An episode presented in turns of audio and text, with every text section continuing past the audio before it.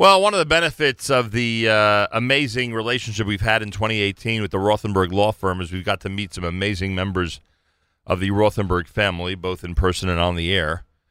And um, and uh, Mark Rothenberg, in this case, is not only going to wish us a happy Hanukkah, but he's going to tell us some of the things we need to keep in mind as the calendar year 2018 comes to a close. Rothenberg Law Firm is available at injurylawyer.com, injurylawyer.com. Amazing people, great firm, wonderful family. Um, Harry, as you know, has the video blog uh, that we air every uh, Friday at 1 p.m. Eastern Time. That is Parsha related. Now to discuss uh, legally related topics, uh, we welcome Mark Rothenberg of the Rothenberg Law Firm. Mark, happy Hanukkah to you. Good morning. Welcome to JM in the AM. Happy Hanukkah to you, and thanks for having me. Uh, pleasure. How has your Hanukkah been so far?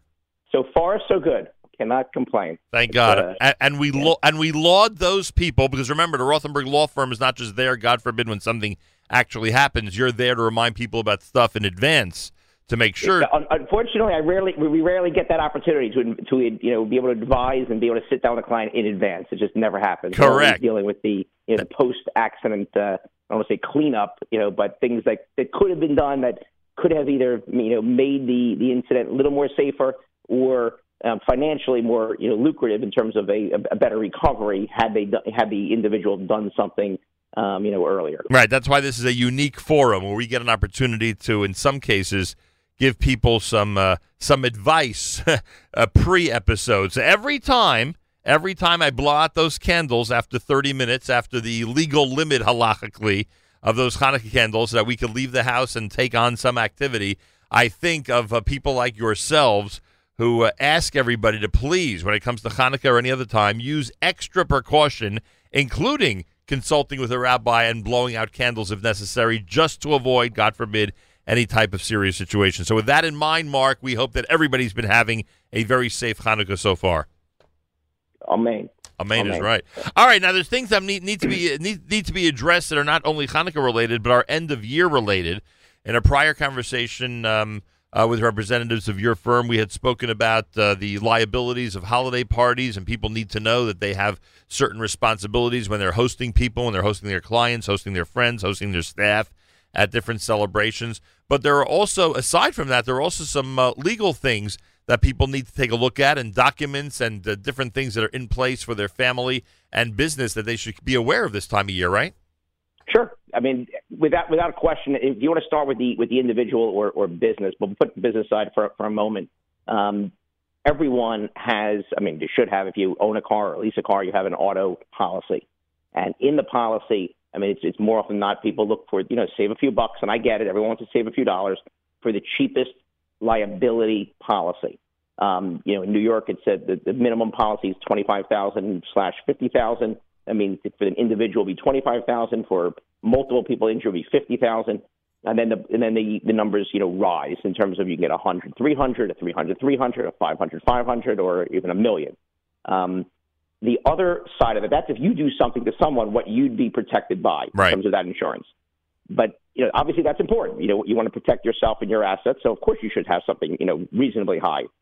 But the most important thing for the individual and their family is the underinsurance or uninsured provision of their policy. That's critical.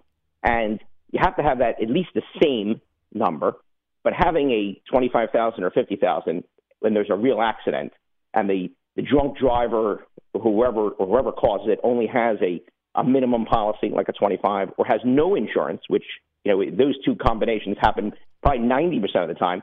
The only way to protect yourself and your family is to have a very high policy and it doesn't cost that much more.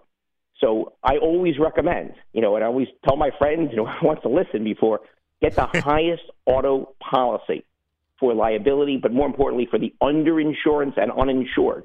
So if you can get that 500, 500 or, or a million policy, grab it. It's not that much more money. It's a few hundred more bucks. I don't know how but many. That's just with the, no, with the I, auto. I was just going to say, I don't know how many years or decades I've been purchasing auto insurance. But I never thought of that.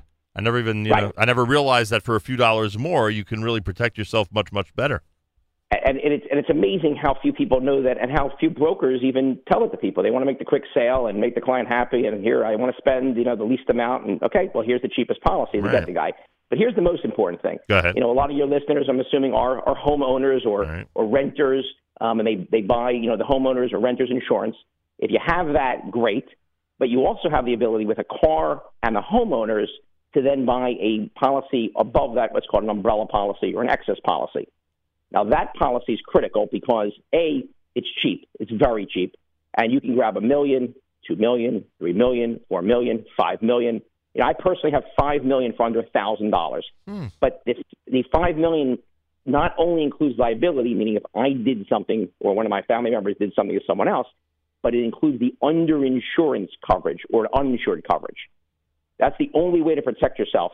You know, in, in an unfortunate you know accident, which um, you know my my firm sees every day, people you know who are living well and you know there's no socioeconomic you know distinction between you know the lower end or higher end people or whatever it is, and you know everyone's affected by a by a drunk driver or or, uh, or or something that happens and the vehicle is underinsured and there's catastrophic injuries. So the only way to protect yourself is to have that big umbrella policy, but you got to make sure the umbrella policy covers underinsurance, uninsured coverage. And if your insurance company doesn't offer it for whatever reason, then switch insurance companies. Find a better insurance company. And if your broker tells you you don't need that insurance, then find a different broker. Or you're bringing up stuff this morning. I didn't realize how vital it is, but now I get Yes. it. Now, now I get you can't really, you can't quote unquote depend on the other side. A lot of That's times right. you have to be proactive and take care of it yourself. And by the way, good message um, for people to keep in mind because you've seen all of this up close and personal. Uh, you have seen where one episode can, in fact, completely alter one's life and certainly the life of their family, and in, and in many cases, other people around them. It can be devastating. So the better someone's prepared for it, the better off they are. Right.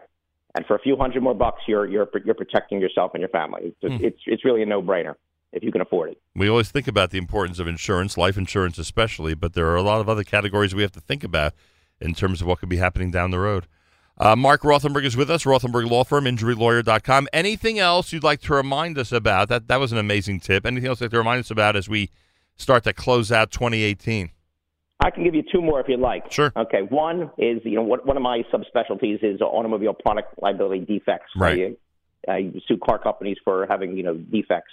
Um, the the largest recall right now, um, actually the largest automotive recall ever, is with the Takata airbags, and you know millions and millions of people have received the recall notices.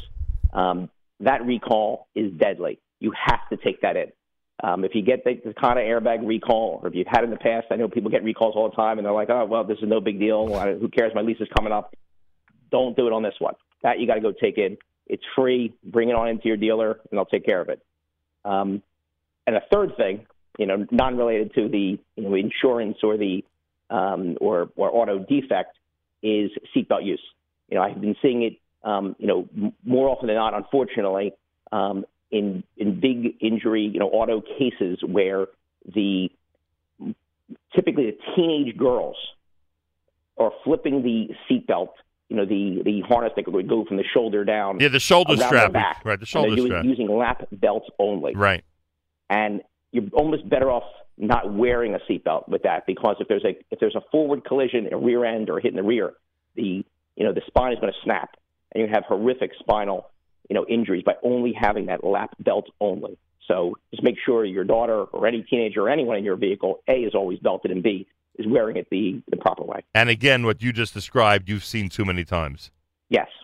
And now you have no idea how you've altered my day. I, now- I now have to go search. I have to, about that. I have to go searching for all my recall envelopes now. you know, the, the, the, you, you know that the go-to on that is to simply ignore them, as you pointed out.